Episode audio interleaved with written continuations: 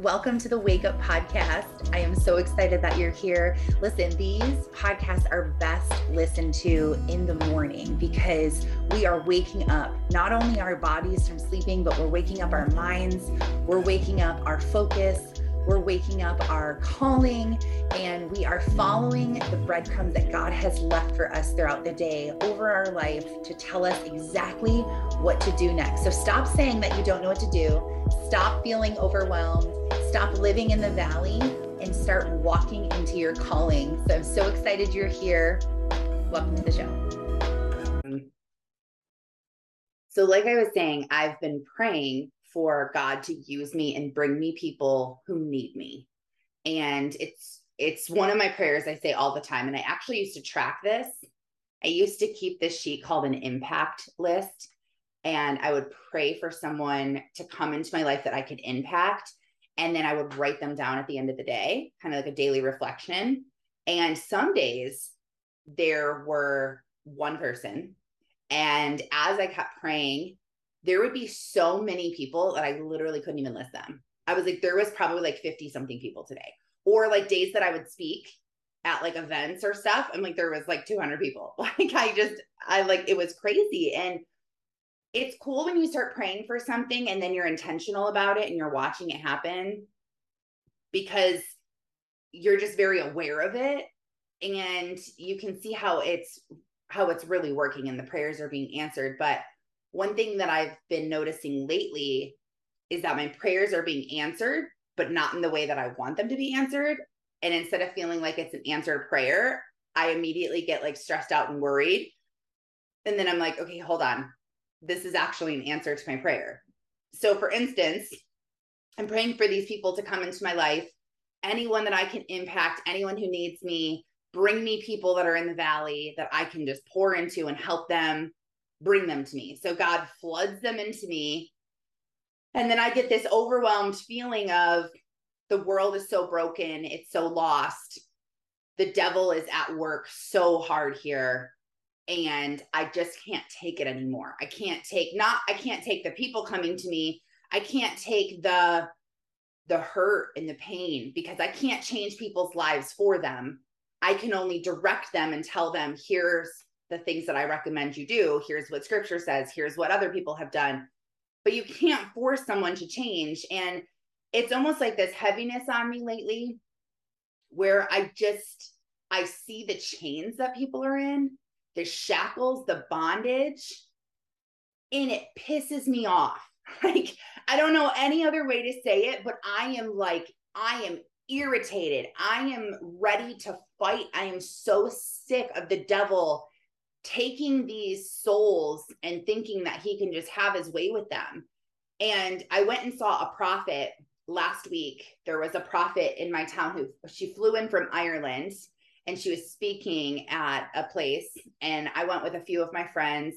There was like 200 people that were there listening to her. We met in this warehouse in the like the back of this industrial building and it was very like secretive i felt like and i've never heard a prophet speak. I've never i didn't even really know a whole lot about prophets. I know that obviously they're gifted from god and um, I didn't know the difference between being gifted of the gift of prophecy and then being a prophet. There's actually a difference between the two of them. And listening to her, it just made things even heavier because she opened my eyes and showed me the way that the world is moving, the way that people are handling situations, the way that the devil is at work and he's masking his work as good work. So, for instance, we live in the United States, or I live in the United States. Some of you might not live here, but I live in the US. And here, the government backs our religion choice of Christianity. They're okay with it. They're like, you can have a church, you can have a Bible, you can pray, you can do whatever you want. Here you go. Well, the prophet, her name's Emma Stark, was saying that because it's allowed, when the government allows you to do something at free will, you're thinking, this is great. The government's allowing me to be a Christian. What a blessing.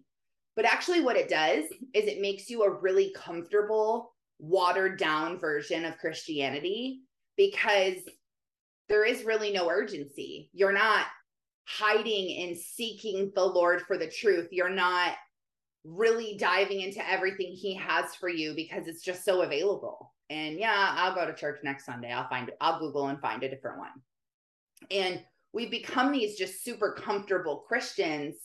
And a lot of us label ourselves as Christians. And we truly believe we are Christians. But the devil has this veil over us that he's like, okay, let's just keep you thinking that you're doing good enough. And I'm going to go over here and mess with someone else and here you are thinking i'm i'm doing great. I'm i'm a christian. I believe in jesus. I listen to christian music. I go to church sometimes.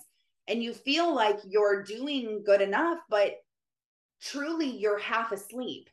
And you have this veil over you and you're a lukewarm christian and you're comfortable and you don't have this urgency in you. If you don't have the urgency in you like we need to fight. We need to wake up. We we are at war then you've fallen asleep. It's not that you're lazy. It's not that you're you don't care. It's that you've been tricked and you're half asleep and you don't even realize it. And I keep realizing that I am half asleep. And when I go into places like where I want to cancel everything, cancel the call, cancel my meeting, cancel my plans, cancel myself, that is the devil disguising it and saying you should you know you're probably burnt out. You should relax. You should take a nap. You should you don't need to do that call. Nobody's even going to be on anyway. You know and it's it's not that you realize that it's the devil. He doesn't show up with you know his pitchfork and his red horns and he's like here i am. Like he disguises himself and he's so tricky that if you are not constantly connected to god and you are not constantly looking out and you are in the herd with the other sheep you will be devoured, whether you realize you're being devoured or you don't. And some people get to the point where they realize I am under a spiritual attack. It is bad. I know the devil is after me. I know I've been fighting this. But the majority of people that are being attacked don't even realize it. They they don't re- it's not like the devil came and ripped off your leg and you're on the hill as a sheep like flailing and suffering. A lot of times it's just like a, a little bug on your back that you don't even feel in all your wool. you don't even know what's what's happening. And I have seen some sneaky things that the devil has been doing lately and the people that have been coming to me uh, some of my clients that I coach one on one, some people in clarity calls, people in my family, people in my church, friends of mine I kind of made a list of some things that I saw happening in their lives. And I wanted to share some of them. And I wanted to talk a little bit more about the analogy of what a shepherd's job is with his herd and his flock of sheep. And then what it's like when we are a sheep and when we leave the herd. And one thing that I noticed happens with almost every new Christian is the spirit of offense really takes a hold of you. So when you're like, okay, enough is enough, enough is enough. I need to get my butt to church. I am sick of talking about it. I'm sick of saying I'm going to go. I need to get into a church. That whole realization sometimes takes years for people to finally say, I'm going to do this. And when you finally plug in to the herd and you're finally like, okay, here I am, the devil is like, I do not want you here. You need to be on your own. You, you need to be over here. And the best way that I've seen him do this so sneaky is by getting in your head and getting you offended you're you're offended over the littlest things. And i had someone uh recently i a lot of people actually not even just one person it's a whole handful of people that have recently broken out of this and started coming to our church. And they're in it and they start coming to the stuff and they're showing up and they're there. And then all of a sudden they're gone. And when i reach out to them it, you know, that's really not for me. I thought it was going to be different. The more people I talk to, I realized that this is just how churches are.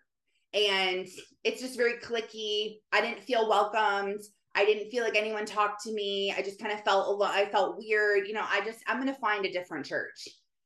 And this has happened to me. So I'm not just preaching to you, but I have felt offended. I have felt on the outskirts of my church. I have felt rejected. And I've said, I'm going to go to a different church. And there's a book called The Bait of Satan by John Bevere. I talked about lots of times because it is a phenomenal book. And when you listen to this, you realize just how good the devil is at offending you. You might not even think you're offended. And I, I want to challenge you if you feel like I'm not an offended person, like if this this really isn't for me, you need to listen to this book because you're not even aware of it yet. Because every single person under the sun deals with this like 100%. This isn't just something that some people deal with, everyone deals with this. Episode 31, I recorded, it's called No Offense, and it's all about being offended. And I talk about the book a little bit more too. So, if offense is something that you want to dive a little bit more into, you want to be aware and have your guard up some more to make sure that the devil doesn't offend you and get you away from people you need to actually be with. Uh, listen to that episode 31. I recorded at the very beginning of this year and get the book Bait of Satan by John Bevere and start reading it. It's going to change your it's going to change your whole world. He's getting people offended and he's getting them away from Christians. And that's exactly what I saw happen with two of my friends recently who don't really have anyone in their life. They don't really have a lot of people around them. They don't really have people that can speak life into them. They've dealt with a lot of generational struggles. And of course, the second they get involved with Christian, healthy Christians, I don't want to just say Christians because there's a lot of unhealthy Christians. Doesn't mean you're not going to heaven, but it just means that the things that you're doing aren't very healthy. But the second you get around a healthy Christian, it's like, oh, absolutely not. This person needs to go. And then they're gone and they're offended and they're out. Another thing I've seen happen recently is lust and temptation. People that are in committed relationships who truly love their partner and they are so happy with their home life, but the devil comes in and gets them with lust and temptation. And all of a sudden, they're doing things they never wanted to do. And they have an immense amount of shame and guilt around it.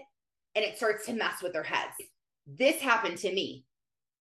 So just because things are going good at home and you're like, I would never, I would literally never cheat on my spouse. I would never even commit adultery with lustful thoughts. And I'm I'm over that. I would never do that. Don't let the devil get in your head and make you think that you're over it because just like that someone can come into your life and all of a sudden things change you have to keep your guard up because this can happen at any moment. And it's not like you're happy at home one day and all of a sudden you get a text from someone that says, Hey, let's, you know, go out to dinner and get a hotel downtown. Like it's it's not like right to it. It's like very slow, very gradual. The change is very gradual. So it's like, hey, why don't you come out with us and the girls? We're going out you know, we're just going out to dinner. And then you go out and you go out to dinner and there's some single people there and they're talking to guys or, you know, it's just a very slippery slope. And this is what I've seen with one of the people I've been coaching. It's just a slippery slope. It's like, well, I started hanging out with that person and then everything started to change. So are the people you're hanging out with, are they good for you? Meaning they're going to push you closer to Christ in a healthy way or are they going to pull you away from him? You're either getting closer or you're getting further away. There is no in between. Um, Caitlin says we get complacent and aren't constantly on guard because we think it's not an issue anymore. Exactly. You're like, oh, I'm over that. I'm healed. I don't struggle with that anymore. That's exactly what he wants you to think. Like, I'm good. I'm good. I'm fine. I can go out for drinks. I can go there. I can do that. And you can't. You have to be very careful because the things with lust and temptation, you know, this person that I was coaching, this could have ruined their life. And the only reason why it didn't ruin their life is because their spouse was a healthy Christian and had good influences around them and realized this is just a temptation. This was just an attack of the devil. And instead of leaving you to then create a broken home in our family and create generational sin that trickled down, they chose to forgive and move on and get closer to God. And, you know, it's going to be okay. I'm not going to let the devil tear apart our family. We're going to get you help. I'm going to get help and we're going to stay together. But if that person didn't have a spouse that thought that way, it would have been game over for them. And now their daughter would have grown up in a house that's a broken home who didn't have both of her parents together. And know i i am from that. I am from that abandonment that brokenness. Then you need the approval of men and you're seeking this out. So it's like this is exactly what the devil wanted but the world says oh they cheated on you? No once a cheater always a cheater. You need to leave. I mean this is like it's so ingrained in us. People don't change is what i hear all the time. People don't change. They're always the same. You need to get out. You don't deserve this. But really, like, what do we deserve? Luckily, there's grace because we don't ever really get what we do deserve because God's always there. And I'm just so thankful that in this relationship that I was coaching, that the other person was so open to hearing my words of, you know, you're right. You're right. I need to forgive. I need to love. I need to not conquer evil with evil, but I need to realize that this is just a spiritual battle. And now I'm not saying like, you know, you're with someone who's constantly cheating and cheating and cheating and cheating. You're just like always supposed to just be like taking him back and it's okay and I'll forgive you. Obviously, this is different. You know, there's there's a difference between like a one or two off versus like a a just like a chronic cheater, someone who just like cannot get it together. And also if somebody is like, I'm going to change, then great. Let's do the things that are going to help you change. And I'm going to talk a little bit about those things that can help you change. But another thing that I've seen a lot is pride. I just saw a relationship end because of pride because the the person was unwilling to put their pride aside and change their ways. I would like literally you're so hard-headed. You're so set in your ways which you know aren't good ways like you know that you were raised in an angry home and now you're angry and now it's ruining your relationship but you're not willing to change you're not even willing to admit that you have something wrong with you. And you're like well this is just how i am. So here we go. And you're going to end a good relationship all because of your pride because you can't put it down. And it, it's not that you don't want to you want to you want to change. You you know you don't want to fall into lust and temptation. You don't want to be offended. You don't want to be proud. But you are. And i'm going to give you five things after i give you this list of a couple more things uh, the five things that you need to do when you realize like I-, I am struggling with this. I am at this point. I am so proud and i want to change and i can't. I know i need to say i'm sorry. I know i need to say you're right. I'm wrong. But i cannot say the words. Like they cannot come out. And it's it's a shackle. All of these things are shackles where you want to go further in your journey of life but you're held at a certain distance because you have a shackle on your ankle connected to a wall and you can only get so far until you've reached the end of your rope and you can't go any further so your pride is keeping you at this place where you can't go any further in your walk with Christ, in your relationship, in your own life. And we see these things like like hopelessness. And I've been seeing this like crazy.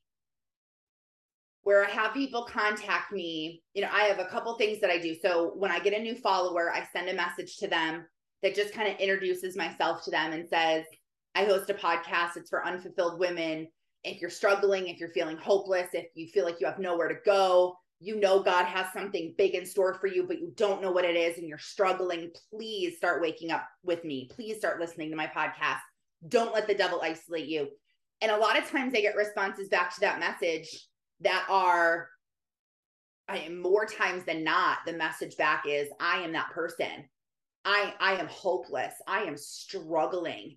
I don't know what to do. I don't know where to turn there are so many options. There are so many thoughts in my head. I've done so many things wrong. I'm struggling so bad. I don't even know where to start. I don't even know where to turn. And that is also a shackle on your ankle that's keeping you from where you need to be. And I did a podcast on Satan's shackles. It is episode 52.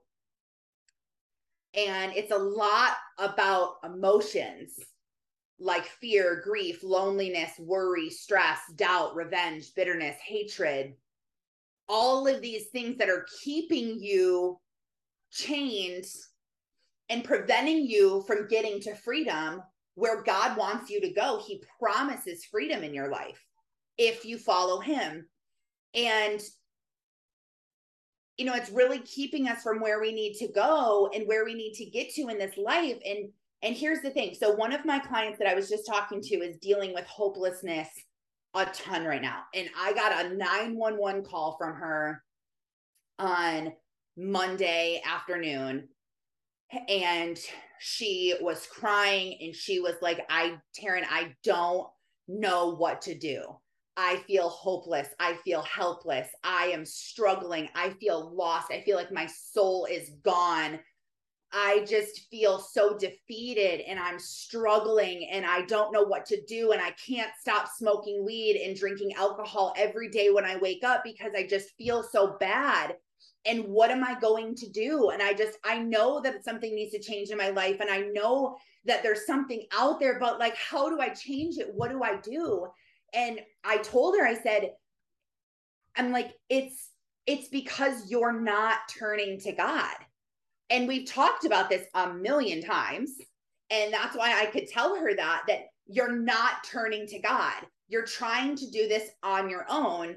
And you're wondering why you feel so hopeless and terrible because you have removed yourself from the herd, the protection of the shepherd and the other people of the church or the herd. The church is not a building, the church is a group of believers that are believing the same thing. They're they can see they're watching they're on guard together they're keeping you safe they're they're influencing you in the right way you have removed yourself from the herd and you're over on the side of the hill screaming and the the lion is like oh heck yeah I'm like i don't look at this prey right here here's lunch and just devours you and that's the scripture in the Bible. That these aren't things that I'm just making up.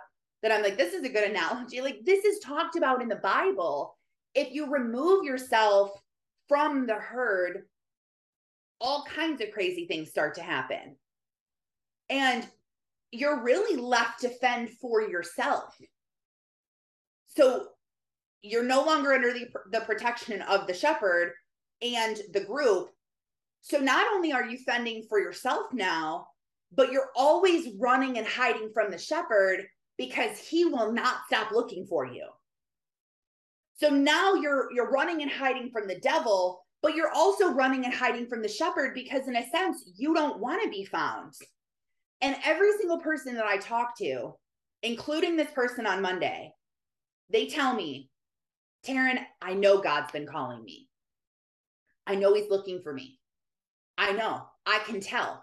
I can tell that he's calling. I can hear his voice. And I know that he's telling me go to church, read your Bible, call this Christian friend, download the Bible app, watch The Chosen. Like I know that he's telling me to do these things.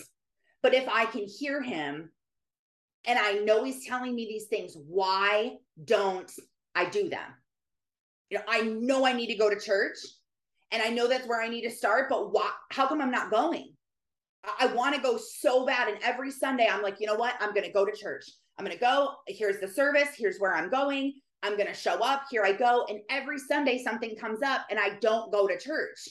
I either wake up sick or I don't feel like it, or my husband doesn't want to go, or my kids are sick, or you know, I get a phone call or I wake up late, or there's always something where I don't go. And I'm like, you know what? I'll just watch online this week.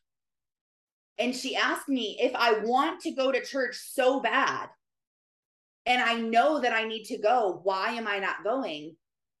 And it's because the devil doesn't want you to go. So, because of this shackle on your ankle, you can't get to the church because you will literally, your brain is so powerful, your brain will literally make up things that are happening in your life to make it seem like this is so big and huge. I can't do this thing. So for me, my brain always fakes sick all the time. And when it's happening, I am actually sick, which is the craziest, scariest thing ever. Um, the book is called The Big Leap. I don't know who it's by, but there's a fish bowl and a fish jumping out of the bowl, The Big Leap my coach told me to read it recently. I read it over the summer, and in the book, it talks about this. And this is when I made the connection and realized that my brain plays tricks on me. That if you don't want to do something at the core of your being, and you're trying to just trick yourself and say, like, I'm going to do it, I'm going to do it, I'm going to do it, your brain will actually make up reasons to keep you where you need to be. So the thing for me, Gay Hendricks, I knew you were going to do that, Kayla. Thank you. um, Gay Hendricks is the author of The Big Leap. And your brain will actually make up excuses to protect you. So, if you, if the example he gives in the book is if you have this big presentation you need to do and you are terrified to do it and you do not want to do it, you don't like public speaking, you don't like to talk in front of anybody, let alone standing up in front of this whole room, you have to give this presentation some people will actually lose their voice, develop laryngitis where they cannot speak and they have to cancel it. Your body can do that. And you might have even heard of people who want to be pregnant so bad and want to be pregnant, they will actually start to have all the symptoms of pregnancy. Like you will have morning sickness. You will start to have weird food cravings and aversions. You will start to even gain weight even gain a bump. Like this, your brain is so powerful. And so for me, I get sick and I'm like, well, I'm sick. I can't go. Like I, I'm sick. I need to cancel. I have a headache. My whole body hurts. And this was starting to happen this morning. I woke up and I was tired and I'm like, I think I have a headache. I do have a headache. Oh, my body hurts. Oh, I'm like so achy. Like, oh my gosh, my neck. I need to stretch think I need to just go back to sleep. Like I and in my mind, I'm just like convincing myself, like, yeah, like you're so sick. You're sick. You probably shouldn't do the call. You probably shouldn't do anything today. You're just sick. You should lay in bed. I really don't feel good. My mom's sick right now. Maybe I have what she has. Do I have a fever? Oh, I feel like I'm like cold sweating. I need to take a shower. And then I'm like, decide, no, I'm not going to cancel the call. For I don't care if I'm sick. I have stuff to do. I'm going to push through. All of a sudden, my symptoms are gone. Like everything is gone. I feel totally fine. And this really can happen because your brain is like, no, your kids are sick. We shouldn't go to church. No, your husband, yeah, he's worked hard. He doesn't want to wake up early on Sunday. We should just stay home. We can just watch it online. We can just, like, without even realizing your brain is like, okay, what other excuse can we give her? What other excuse can we give her? What else can we do? What else can we do? And it's, you know, it's so hard doing that because you're just like constantly battling yourself okay, other things that are on here generational curses and sins. I have been talking to so many people about. And a lot of these things that I already mentioned can kind of fall into the same category. So, for instance, you know, lust and temptation, where you're seeking the approval of other people. The reason why you're seeking the approval of these other people when you have a happy life at home is because something is broken inside of you where you don't feel approved, you don't feel desired, you don't feel wanted. You're seeking the world's to make you feel this way when really you should be seeking God. Nothing satisfies like Jesus will. And you're trying to just feel better.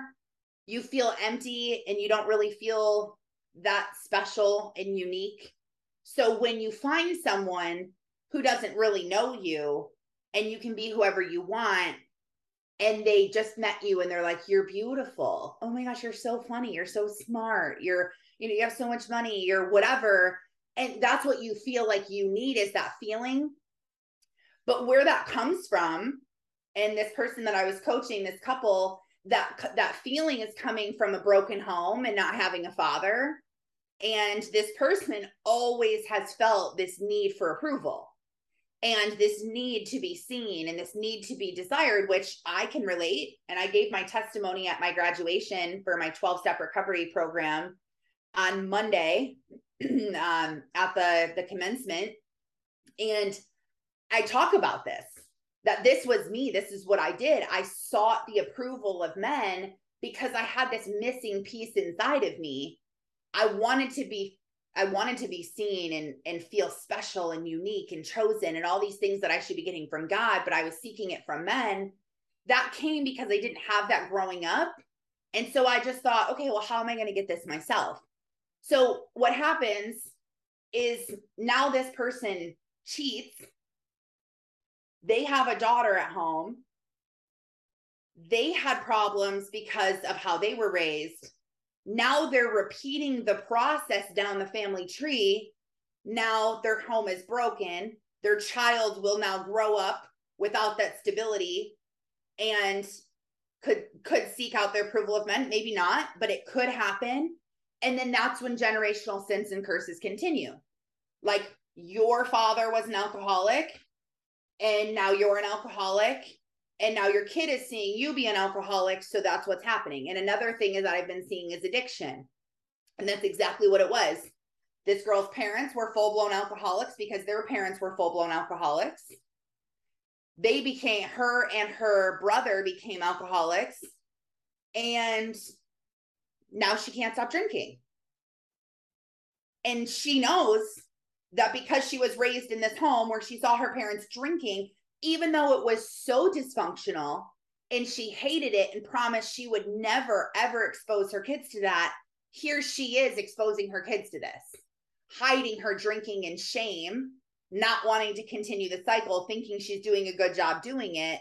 But her whole family is breaking apart because of the addiction. She was actually even told if you continue to drink, you will die. Your liver and your kidneys is shutting down at the early age of 30 because of how much alcohol you're consuming. Do you want to die and leave your kids without a mom? Or do you want to quit drinking? She quits drinking. She's sober for a couple of months and all of a sudden starts drinking again. And this is the cycle we see over and over. It's like we've been to rehab nine times, we've been to outpatient, we've been to inpatient, we've been to jail, we've been to everything trying to break this addiction, and we're stuck. And to me, I just see it as the way that the devil's controlling you and ruining your life and everything else around you. And here's what I want to tell you if you feel like you are under attack and you're listening to this podcast and you're you're thinking this is my life.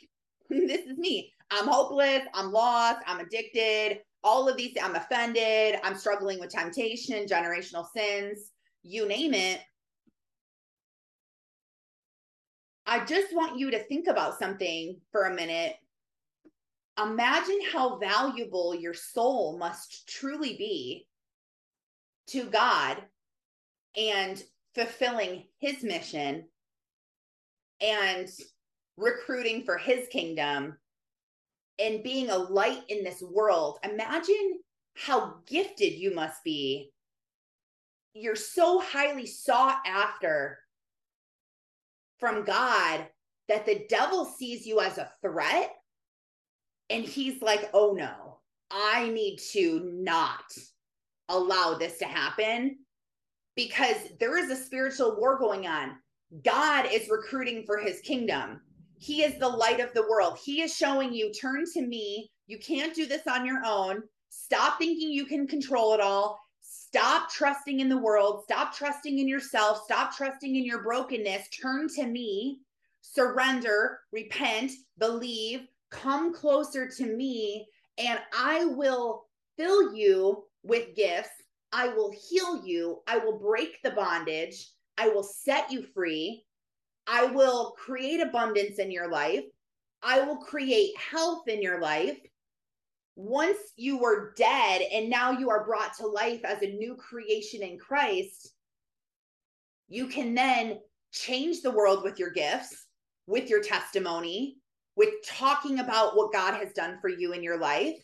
You can be this light, you can give your gifts, you can like like me right here on this podcast. If the devil would have kept me down in the valley where I lived most of my life, addicted, struggling with lust, abandonment, isolation, fear, being offended, feeling hopeless, all of the things above that I was stuck in the valley, I never would have started this podcast.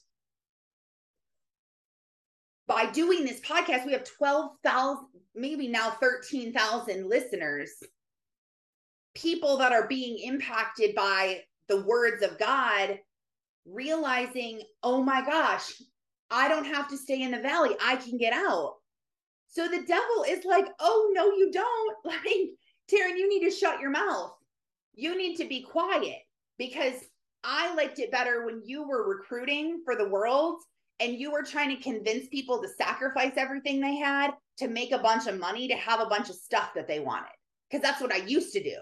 I was using my influence and my voice and my gifts of public speaking to encourage people to sacrifice time with their family, sacrifice everything that really matters for a period of time so then you can have everything you've ever wanted that no one else has. But that's not what God says to do. God says, who cares about stuff of this world? When you die, it all doesn't go with you. None of it goes with you. Not even your clothes that you have go with you. You take nothing with you. He says in scripture, do not focus on things of this world, but focus on things above. Set your mind on things above, not of things of this earth. Like you need to be focused on something different. So when I was recruiting, I wasn't really recruiting for the devil, but I was recruiting for his plan and what he says. It really was a muzzle on me that kept me in this cell where I felt like I was free. And I felt like one day, if I made enough money, I would be free, which was just a trick, getting me to work and work and work and sacrifice and just be distracted from the real issue. And then now I'm recruiting for Jesus. And there have been there have been so many people set free because of what I'm saying, not because of me, but because of God moving through me and so just think about that for a second. If you feel like you're in this battle, or maybe you've always felt like you're in a battle, you know that your entire life, the devil has been trying to pull you down. And if you just tell me your life story, I can see it. You know, when I when I sit down to meet with someone for the first time and I don't know anything about them, I, I need to gather information. So I'm like, tell me how you grew up. Tell me about your life and and this is what I hear. Well, you know, my parents were drug addicts. My mom was an alcoholic.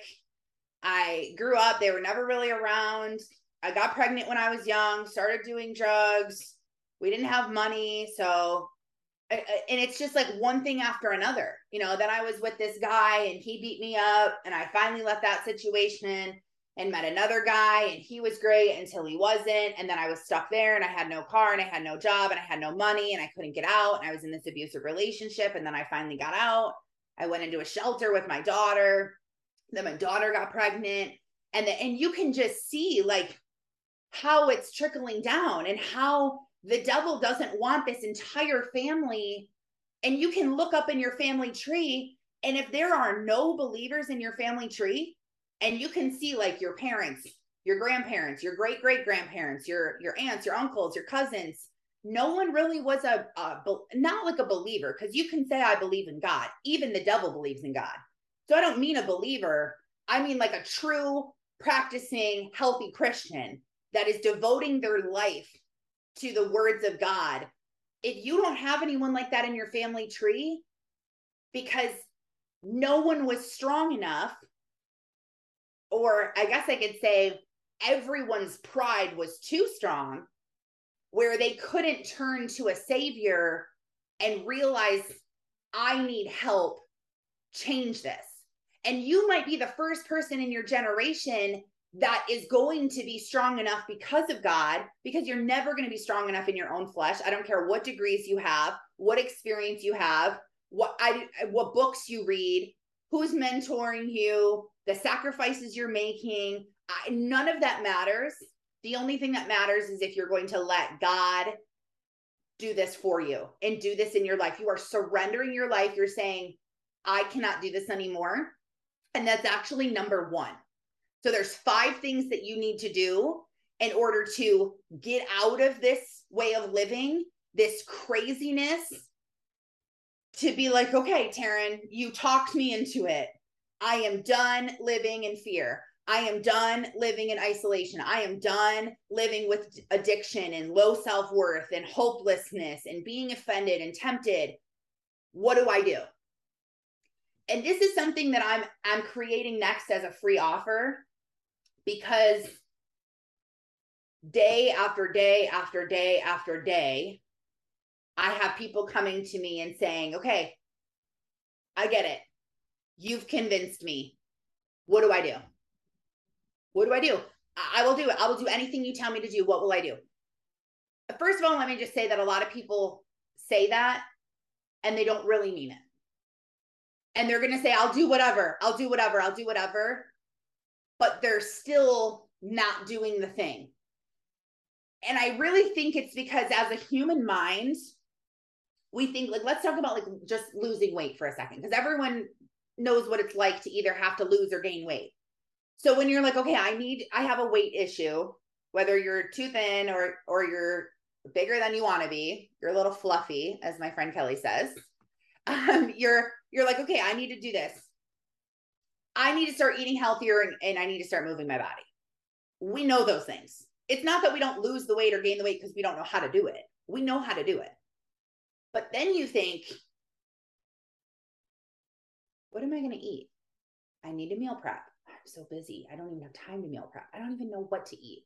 I hear that like keto is good. And then I should be on a Mediterranean diet and don't eat carbs. They're bad. But then I hear people say that carbs were not that bad. And then I hear people say, don't you dare eat fruit when you're on a diet because there's so much sugar in it. But then other people are like, yeah, it's whole foods. Like eat your whole foods. You're like, I don't know. Okay, I need to find a diet, whatever. Okay, I need to start working out. Oh, I don't have any money to go to the gym. It's cold out right now. I can work out at home. I hate working out at home. Well, I can just start doing it. I can start doing like yoga or stretches. I'll start doing cardio stuff. I go to the gym sometimes, I guess. I'll see if I can save some money and get a gym membership. I'll go to the gym.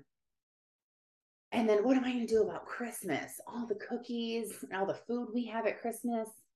Like it's so good. And I don't want to be on a diet when it's Christmas time. So maybe I'll start in the new year. Maybe I'll just like be fine with how I look right now. I'll start like forget all of this. I'll just start in January. The reason why you don't actually start step one of eating healthy and moving your body is because your brain instantly is like, what's step two through 100? Let's think about all of those steps and then in the middle of thinking of steps two through 100, you're uh, so overwhelmed. You've talked yourself out of it. You there's so many unknowns. Like, well, how am I going to fit that into my schedule? And how am I even going to make this food? And is anyone in my house going to even eat it? And then my husband's going to have to. He's not going to want to eat this stuff. Now I have to make dinner for me and for my family. And then, so you're thinking of all these things that literally don't even matter. And we do this in business. Terry and I talked about this yesterday we do this in business where it's like, I have this idea. I'm going to start a podcast. You're like, well, how do I start a podcast? Well, I need a mic. I don't really have money. I need a topic. I don't really know what I would talk about. And then you're like, you're talking about like, well, I don't have anyone that I can interview. And I don't even know about, I don't know anything about Zoom. How am I even going to record the podcast? And it's keeping you from just starting to talk because you're trying to plan step 100 and you don't know how you're going to do step 100, which it doesn't even matter because you don't even do step one yet. Step one is the first thing you need to do. So, step one is talking to God. Step one is not going to church. Step one is not journaling, it's not memorizing scripture, it's not telling someone your story. Step one is talking to God. And yes, you might say, Taryn, I've been talking to God. I tell God all the time, Lord, help me. Please, God, help me out of the situation. There's a difference. There's two things that people how they talk to God and and this is these are great things to do, but it's not what I'm referring to. The first thing is when you're you're spending time with God, but you're also spending time with another person. So, listening to my podcast, technically you're spending time with God. You're learning about God. You're being, you know, you're being influenced in the right direction, but it's you, me, and God. So, you're hearing the way that God's talking to me through my lens. You're at breakfast with me and God talking, and you're listening to our conversation. Now, can that be very life changing and motivational and inspirational? Of course, yes, it can. That that's amazing. Like, let me just sit and listen. But it's not you and God talking together. The other thing is you're talking to God throughout your day, but your mind isn't 100% focused on God. It's focused on driving your car or cooking your dinner or you're just kind of talking to God, like, Lord, please help me. Oh, Lord, give me help, give me strength. Help me with this, God, please. And you're just like, you're like, yeah, I'm talking to God. I'm talking to God, Taryn, but it's not working.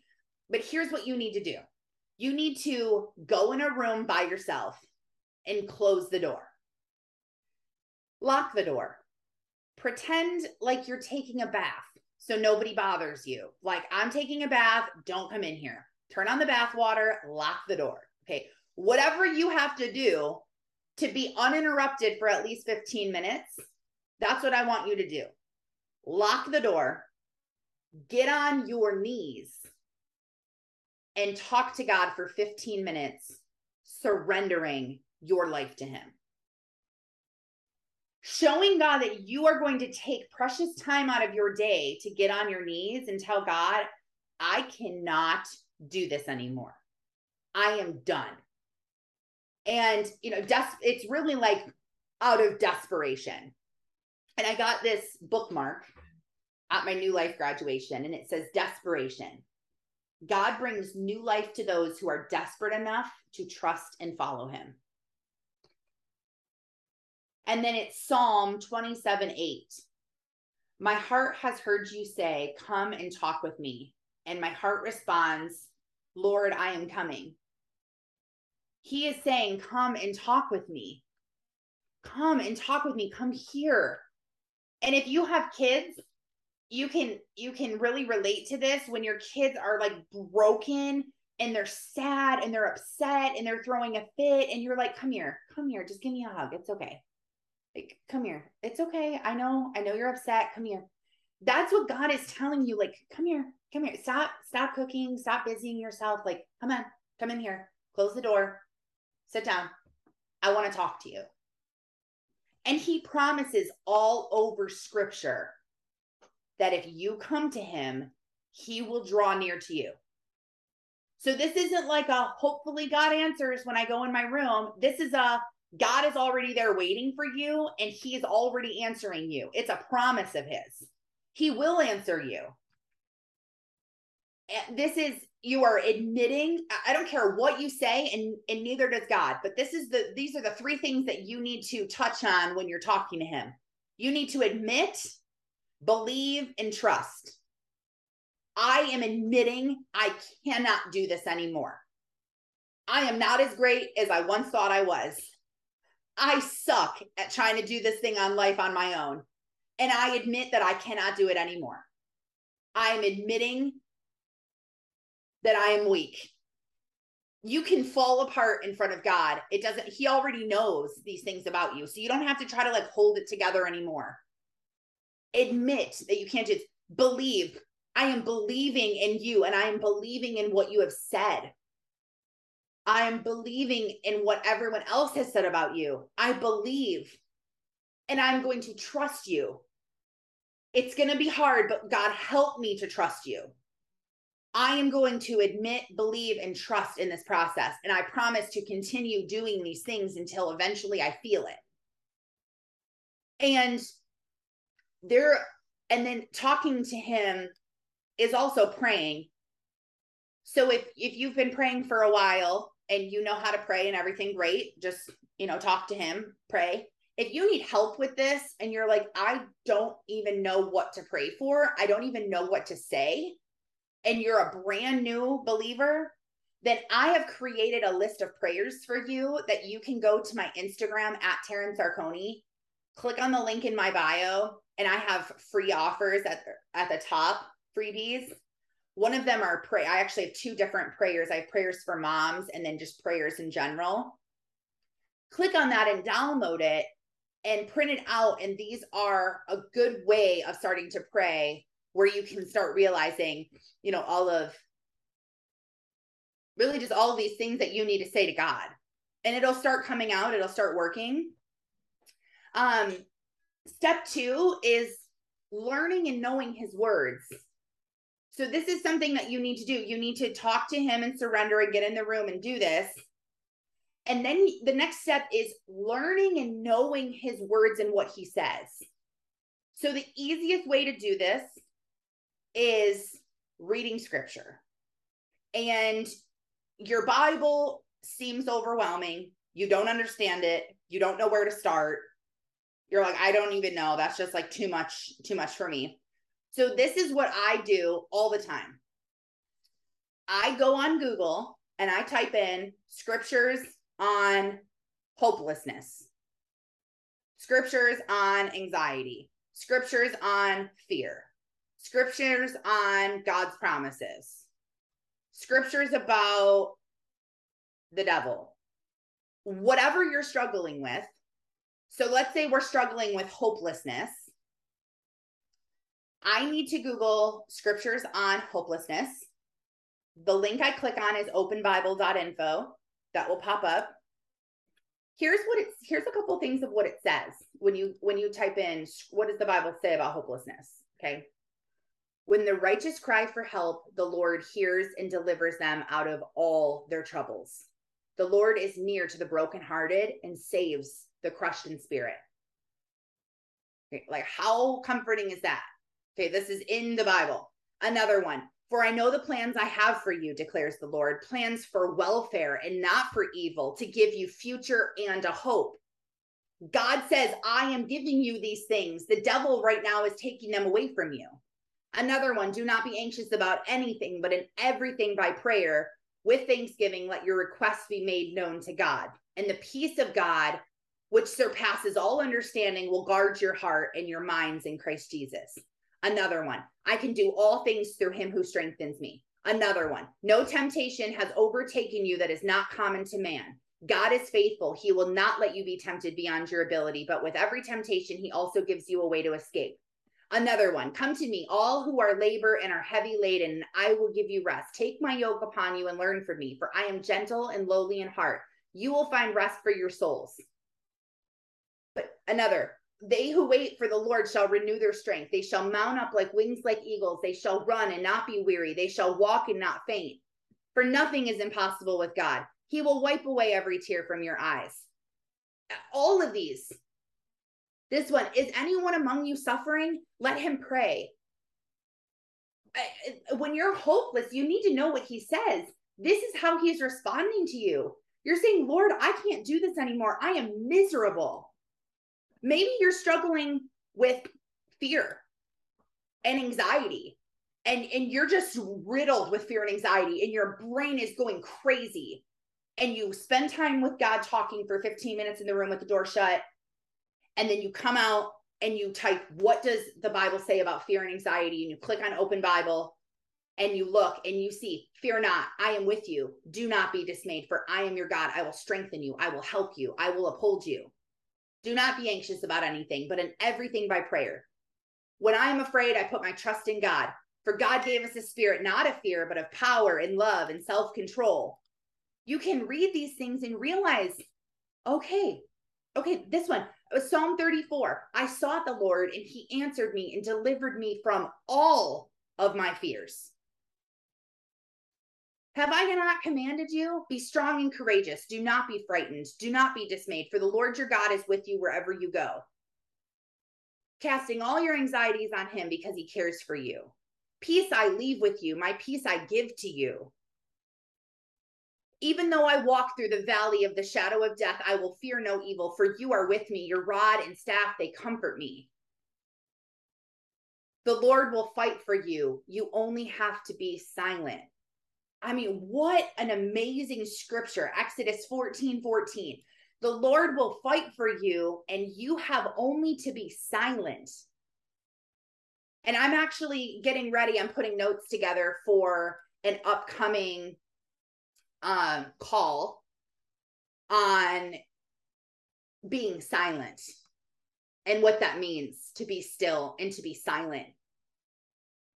You don't have to figure this out. You don't have to figure out how it ends. You're not in charge anymore. Remember, you surrendered your life. God, you do it. I suck. You do it. I'm not coming up with a plan. You do it. And literally, all you have to do is be silent. Shut off your brain. Stop the thinking. Stop the fear. Stop things that read the words. So, number one is you're talking to him. Number two is you're learning his words so when I pull up these scriptures, what I like to do is in a notebook or on uh, index cards, you can write out the scriptures that really sit well with your spirit. And I talk about this all the time because I keep talking about it because people aren't doing it. And this is truly what has delivered me and what has helped me to have these. I even went on Amazon and I ordered these little um, rings, these little clips. Uh, and I have them on the on this, and it's God's promises, and I have them. I wrote them handwriting. I wrote His promises down, and I kept these in my purse for a very long time. And when I would start to freak out and feel like I, I can't do this, I can't do this, I can't do this. Oh my gosh, I can't do this. Something's going to go wrong. It's not going to work. I would open these, and I'm like, okay, call upon me and come and pray to me, and I will listen to you. You will seek me and find me when you search me with all your heart. I'm like, okay, God, I need to do that. He has blessed us in Christ with every spiritual blessing in the heavenly places. Wow, I am blessed. Even as he chose us in him before the foundation of the world, that we should be holy and blameless before him. He predestined us for adoption to himself as sons through Jesus Christ, according to the purpose of his will. In him we have redemption through his blood. We're secured forever by the Holy Spirit. We're children of light. The Lord has taken you and brought you out of the iron furnace from Egypt to be a people for his own good possession. Behold, I have engraved engraved you on the palms of my hands. Your walls are continually before me. Like I kept on to these scriptures, like I need this, and I would like read that literally like a like I always say like a crackhead because sometimes I feel like because I used to I didn't actually used to be a crackhead, but I used to do cocaine and take pills and stuff. And i would be like so if you've ever struggled with addiction you you are going to know what i say. But when you're like oh my gosh like i need something. Like I, I need my fix. I need i need this like okay i need i need to get high i need to take this pill i need to find this stuff you'll literally do anything like you're you're like i will do anything i need to drink i need to smoke i need to do whatever and you have this like urgency in you to do it I, i'm always like well, gosh i wish i could really like take that energy and use it for good. Like I could be like a crackhead looking at like where's where's my scripture cards? Where are my scripture cards? Like, I need my scripture cards. I need to read them. And then I'm like, okay, okay, here we go. Call upon me. Okay, here we go. Like here, like, and it really is. It's like calming, like like a drug addict, like a Christ addict. Like you're like, I need the goodness. I need this in me. Um, number three is you need to learn and know your identity. You got to know it if you don't know what God says about you, you'll never know who you are. Because up until this point, you've gotten who you are based on what everyone else has said about you and how and the things you have said about you. And you're taking your identity from the things that you've done the sin that you've committed the things that you have shame and guilt about. And you have this whole view of yourself which is causing you to not act like your true self. And you're not making the right decisions because you don't really know your identity and you're allowing people to treat you in a way that doesn't line up. So let's say that someone is, let's say you're the princess and you are you're like in the olden days, you know, and you're the you're the princess of Egypt and you're this princess, but right when you were born, you were given away and you were raised in some, you know, country that was just so poor. No one had anything. It was, let's say it's like Zion and it's just, it's just horrible, or it's like Nineveh. It's just like filled with just prostitutes and trash and sin and evilness and you are raised in this in this world and you become your environment and this is who you are and it's like you're a princess. You were a princess of Egypt. You were you were supposed to be in the palace. Your dad is the king. Like you're literally eating out of trash. You're sleeping around with all these people for money. Like do you know who you are? Or we've heard before like the eagle that falls out of the nest and is raised with the chickens and he's pecking on the ground and he's doing all the things that the chickens do and he's looking in the sky at all the eagles flying and he's like wow wish i could fly. Wish i could do that. You can do that. You just don't think that you can. So you need to know your identity and two ways to do it um or two studies i will say. Uh, the first one, if you really want to transform your life and you're like, enough is enough, like, I got to do something, I cannot even recommend the New Life Recovery Program enough. And I just graduated. It's a 12 step, 12 month recovery program. You can be in recovery for over 114 different things like fear, anxiety, um, food addictions, you name it. Okay. If you don't know your identity, New Life is a great place to start. And I just updated the link in my bio. Um, when you click on it and you go to the bottom under resources, it has the New Life program there. You can click on it and you can either search for in person groups or virtual groups. Go to in person first and type in your zip code and see if there is one within an hour vicinity of you. And if there is, you have to do this. It will change your life. You will have so much freedom, you won't even believe that you're the same person. If there isn't one in your area, look for a virtual one and join a virtual program. You meet once a week for an hour, hour and a half and then every day you have a little section in your book to do. It takes maybe five to 15 minutes. Not that big of a deal, very simple. And it's going to teach you step by step by step by step how to get closer to God, how to get freedom. It is so simple. It is so laid out so simply. It is the best program I have ever seen or been a part of, hands down. The other thing that you can do is a seven week program and it's following the book defined by priscilla shirer and i also have that linked in my resources at the bottom of the link on my bio and both are phenomenal. They'll teach you your identity. They'll tell you who you are in christ for real. And you need to do that. If you haven't done these things you don't know who you are. You're you don't even realize that you actually are the daughter of the highest king in the entire universe. Like the creator of everything and everyone is yo daddy. Like that's who he is. You are the daughter of the highest king who ever has reigned. You're the daughter. And these promises he has for you will literally blow your mind where you're like, this, this, he's talking about me. he's talking about me in here. Like, I didn't know I was this person. I've never been thought of this way. No one ever told me that I was special. And if you've been from generational sin, people might have told you the opposite. They might have told you, oh, stop, you're never going to achieve anything. You're a loser. You're a so and so. We never do anything big. You know, you'll have these like beliefs that were ingrained in your brain. The other thing you can do is Google um, what does scripture say about my identity? And you can click on the open Bible link and you can read. And you can see all of the scriptures. You are his workmanship. You were formed in the womb and appointed a prophet in the nations. You're chosen. You're royalty. You're created in his own image. You're an individual member of God's body.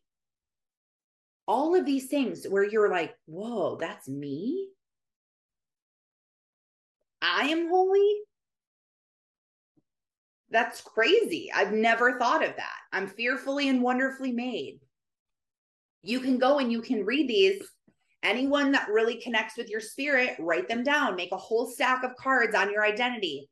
Next time you're questioning your identity, you're feeling worthless, you're you're dealing with abuse or someone speaking negativity over you, whether it be your own brain or someone else, you can pull out your identity cards and say, "No, this is not who I am." And I've thought a million times about creating these like bundles and selling them, but I feel like it would be a disservice to you because you don't need to just buy a little ring of cards on your identity and read them because I'm sure you can do that on Amazon. You need to spend time looking up the answers. You need to write down the ones that really connect to your soul, not just take the ones that connect to my soul. You need to do this where it's in your own handwriting and you can see, oh, yeah, I forgot that's who I am. Number four is you need to document everything. You need to get yourself a journal, a notebook from the dollar store. I don't care what it is, doesn't have to be fancy. The simpler, the better, is what I found. And you need to start writing things down. The word journal can be very stressful to people like, oh, I'm not a good writer. I don't know how to journal. Like, this just sounds a lot. Don't think of it as journaling. Just think of it as you're writing. You're keeping track of what's happening in your life. Some things that you can write about you can write down things that you're currently praying for. So, current prayers, underline it, boom, write them down. Um, you can pray about, you can write letters to God, pouring your heart out. God, why do I feel so terrible? Why do I feel so hopeless? Are you even there? Do you even exist? Do you even hear me right now? Is this even working? You can write that down. You can write down your anger, your frustrations. Um, a lot of things that I write down are things I need clarity on discernment on, decisions that I need to make. Like, am I going to go to this church or this church? Am I going to start this ministry or this ministry? Am I going to leave my husband? Am I going to not? And I haven't written that lately. Um, but when I was under the spirit of temptation and lust, I was like, I think, I think I'm going to leave him. I think I'm going to do that. I think I need, I think I need a new life over here. I don't deserve this. You know, writing down things that you need clarity on. And those things are so great because then you can look back and you can think, wow, at the moment, I was so lost and had no idea what I wanted. And now, six months later, I'm looking back and I got the clarity that I needed. And look at all these things I was praying for. Look at all the ones that were answered. And it really helps you to document this and look back and see what happened in your life. Write down your feelings. How am I feeling today? Today, December 7th, 2022, feelings, underline it. Feeling tired, irritated, hopeless, frustrated, have a lot of fear, feeling worried. Uh, write it down. Um, the other thing, and Terry and I talked about this yesterday, and I wanted to share that I write down are my fears. All the questions I have in my mind about something. So um, maybe you're not in a place of hopelessness and you're like, I'm I'm okay. I'm not like in the deep trench of the valley today. I feel like I'm kind of in a good place because, you know, one day you're literally in the deepest pit of the valley, and one hour later, you cannot be in there anymore. And it goes vice versa. One day you're in, at the highest peak of the mountain, you feel amazing. Two hours later, you're in the pit. And you're like, how how did I get here? Like it can happen like this because it's based on your emotions and your emotions can change. You know, you get one piece of news or someone calls you or one thing happens, your emotions change. So maybe you're not there, but you're trying to figure out what am I going to do next? Or maybe God has told you. I had a client recently tell me that God keeps telling her everywhere she looks and goes, she hears this message in her brain that says, You need to help women find their worth and get out of narcissistic relationships. She's like, Taryn, every day, every day, it's like, help women find their worth and get out of narcissistic relationships. I dream and I hear the words. I wake up and hear them. Everywhere I look, it's about narcissism. And I I don't know what that is. And I'm like, it's God telling you that that's your purpose. It's God telling you that's what you need to do. So what are you going to do next? She's like, I don't know. I don't know how to do this. Like, what am I going to do? And and so I told her to write down her fears. What are you afraid of? That you won't have the advice for people, that you're an imposter, that you're a phony, that you're going to fail, that you're going to screw up. Excuse me, or you're okay, I'm going to start coaching. I'm going to do it. I'm going to be a life coach. I'm going to help people. Or I'm going to be a I'm going to be a traveling nurse. Or I'm going to start a a company, a scrapbooking company. I'm going to be a sobriety coach. I am going to help women connect with their mind, soul, heart, and body and be an embodiment coach. I'm going to write a book. I'm going to start a new brand. Whatever it is that you want to do now, and you have all this fear like, what if I fail? What if I suck? What if it doesn't work? What if all these what ifs, what if, what if, write them down. Write down what if, underline it. What if I fail? What if I suck? What if I'm rejected? And then go back and answer your questions. What if I fail? It's like, okay. And you know what? Don't answer them the same time you write them down. Big tip like, write down your questions, leave gaps underneath them so you can answer them. Answer them tomorrow. Answer them in a couple of days. And look at it. What if I fail? I did this one time and I'm like, what even is failure? How would I even fail at this? How would I even fail at coaching? Like, people don't feel like their life has changed. Like, I know the advice I'm giving you will change your life. So, if you're not taking it, that, that's not on me, that's on you. I literally cannot fail. What even is failure? Okay, so nobody signs up for my coaching program I didn't fail. I just need to like tweak it and change the way I'm promoting it or change what I'm offering. Like, what even is failure? Why did I even write that? I'm like, what if, what if I'm not good enough? Like, who even says what good enough is? Do I believe God's telling me to do this? Yes. Do I believe He's going to equip me? Yes. So I can't fail because I'm with God. Let me get out my promises and remember what He says. Or let me Google what does God say about failure? and read what it says. Journaling is something that gets better over time. Praying is something that gets better over time. Knowing his scripture gets better over time. You are becoming a disciple. You're not going to do this perfect in the beginning. You're actually going to suck really bad at all these things when you first start doing them. You're going to go to talk to God and you're not even going to have words. And you're going to be like, I feel so stupid right now. I feel like so embarrassed, like sitting down. I was telling my sister, I'm like, she has anxiety. I'm like, you need to. And I told her, I'm like, you need to go in your room for 15 minutes, shut the door, and you need to pray. And then you need to look up scriptures on anxiety and you need to write them down. So she does it and she comes back and she's like, I feel so much better. But I don't know why I always feel so stupid. Like, like going in like, okay, God, here I am. And I'm like, I know. I felt the same way at first. And and it just goes away. You don't feel as crazy anymore um this is a learned thing it's like riding a bike like it's okay don't worry about it being perfect this is your 911 plan. Number one 15 minutes go in the room talk to them. Admit believe trust.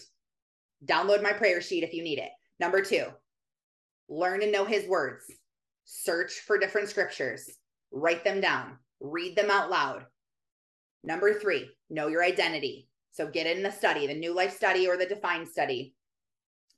Number four, document everything that you're doing. Write down your questions, write down your concerns, write down your problems, write down praises. This is what's good in my life right now. This is where God is working. I know that God is telling me this stuff. I know that God brought this person to my life for a reason. I know that there is hope. Number five, you need to get connected to a church. Now, don't think of church as a building. Think of church as a group of people gathering somewhere who all are like minded and have the same focus and the same belief and the same desires. They gather in a building. The church is who you need to be connected to because the church is your herd.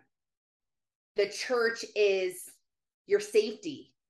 Now, can you get hurt in church? Yes. A hundred percent. Can you get rejected? Yes. I had a friend of mine bring her son to one of our youth programs and he gets bullied in school all the time. And she's like i'm you know i'm so excited he's going to come to the the group tonight. And he said mom what if i get bullied? And i told him oh gosh it's church. You're not going to get bullied at church. These people are not going to bully you. And i told her i said i would not tell him that because church is filled with broken people. It, it, people at church are not perfect people. They are all real. They are all us. They are all struggling. They are all there. They're all on their own journey. So you can get hurt at church. But why you need a church and why you need the group of people is because you need the safety.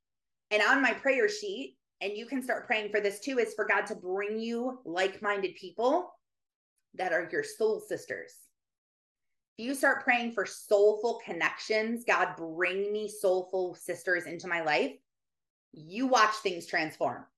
You watch things start to really blow up because you will have the deepest connections and the deepest friendships that you've ever needed. They will show up. Find a church in your area. If the church you go to, pray about it. If you feel like I need to go somewhere else, they're not, it's not challenging. You're not, you're not getting the connections um, just know that there is no perfect church. You know, even my church, I love my church. We have lots of flaws. We are growing right now. We're in a growing stage and it is stressful, especially building a ministry in the middle of it. There is no church that is perfect. There is no pastor that is perfect. There is no perfect ministry. So don't get so focused on this needs to be perfect in the church in the church. No, you're looking for your people in the church and you need to get connected, hang out with them, get plugged in with them because you need to be safe instead of running by yourself and you're like, oh, oh my gosh, I'm under attack. The devil's trying to get me. You're also hiding from the shepherd because you don't want to be found. You're you have no protection when you're alone. So you're not sleeping good because while you're sleeping, you have to be on guard you have no one to guide you, no one to nourish you and to feed you, which is what the shepherd does for the flock. So you're you have no guidance, you have no idea where to go, no idea what food to eat. You know, one of the shepherds they do too is they look for poisonous plants and they steer the sheep away from anything that could harm them. You don't know what plants are poison and what plants aren't. Here you are like, "Oh, this is good. This is a good friendship." Boom, it's poisonous. You didn't even know. Toxic. And there's nobody to help you when you're struggling, you're sick, or you're giving birth, which is what happens with sheep. So the shepherd is there to help them when they're sick, when they're injured, when they have disease. They're caring for them, they're helping them. They're bringing them back to health when they're giving birth. They're helping them give birth. And I don't mean just in a natural sense, like you're going to have all these women around you as you're pushing a baby out. I mean, like you're giving birth to a new plan. You're bringing new life into the world. Maybe it's your own life where you're like, this is this is a new me. This is a new plan. You have someone there to help you to nurture that. You have to get off your island. You have to get off the side of the hill by yourself and you have to get plugged into this church. So these five things, I am going to write them down and I'm going to put them as a resource when you click the link in my bio on Instagram.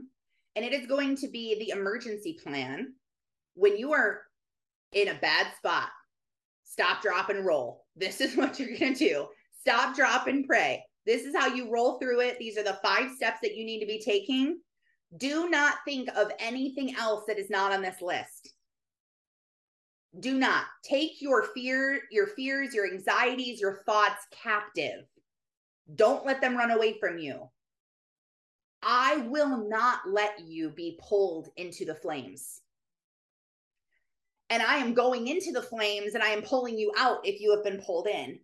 If you feel like you are in the grip of Satan and you cannot get out and you are in such a bad place, I don't care if I have never talked to you before in my life. I want you to send me a message on Instagram and I want you to say 911.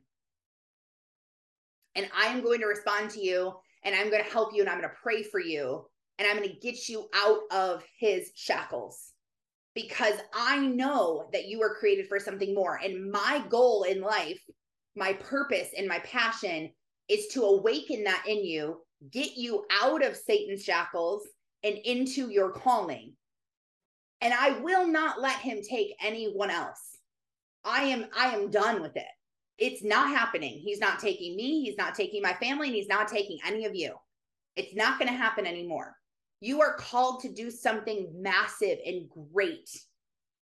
You you have the gifts, you have the talents, but something's holding you back.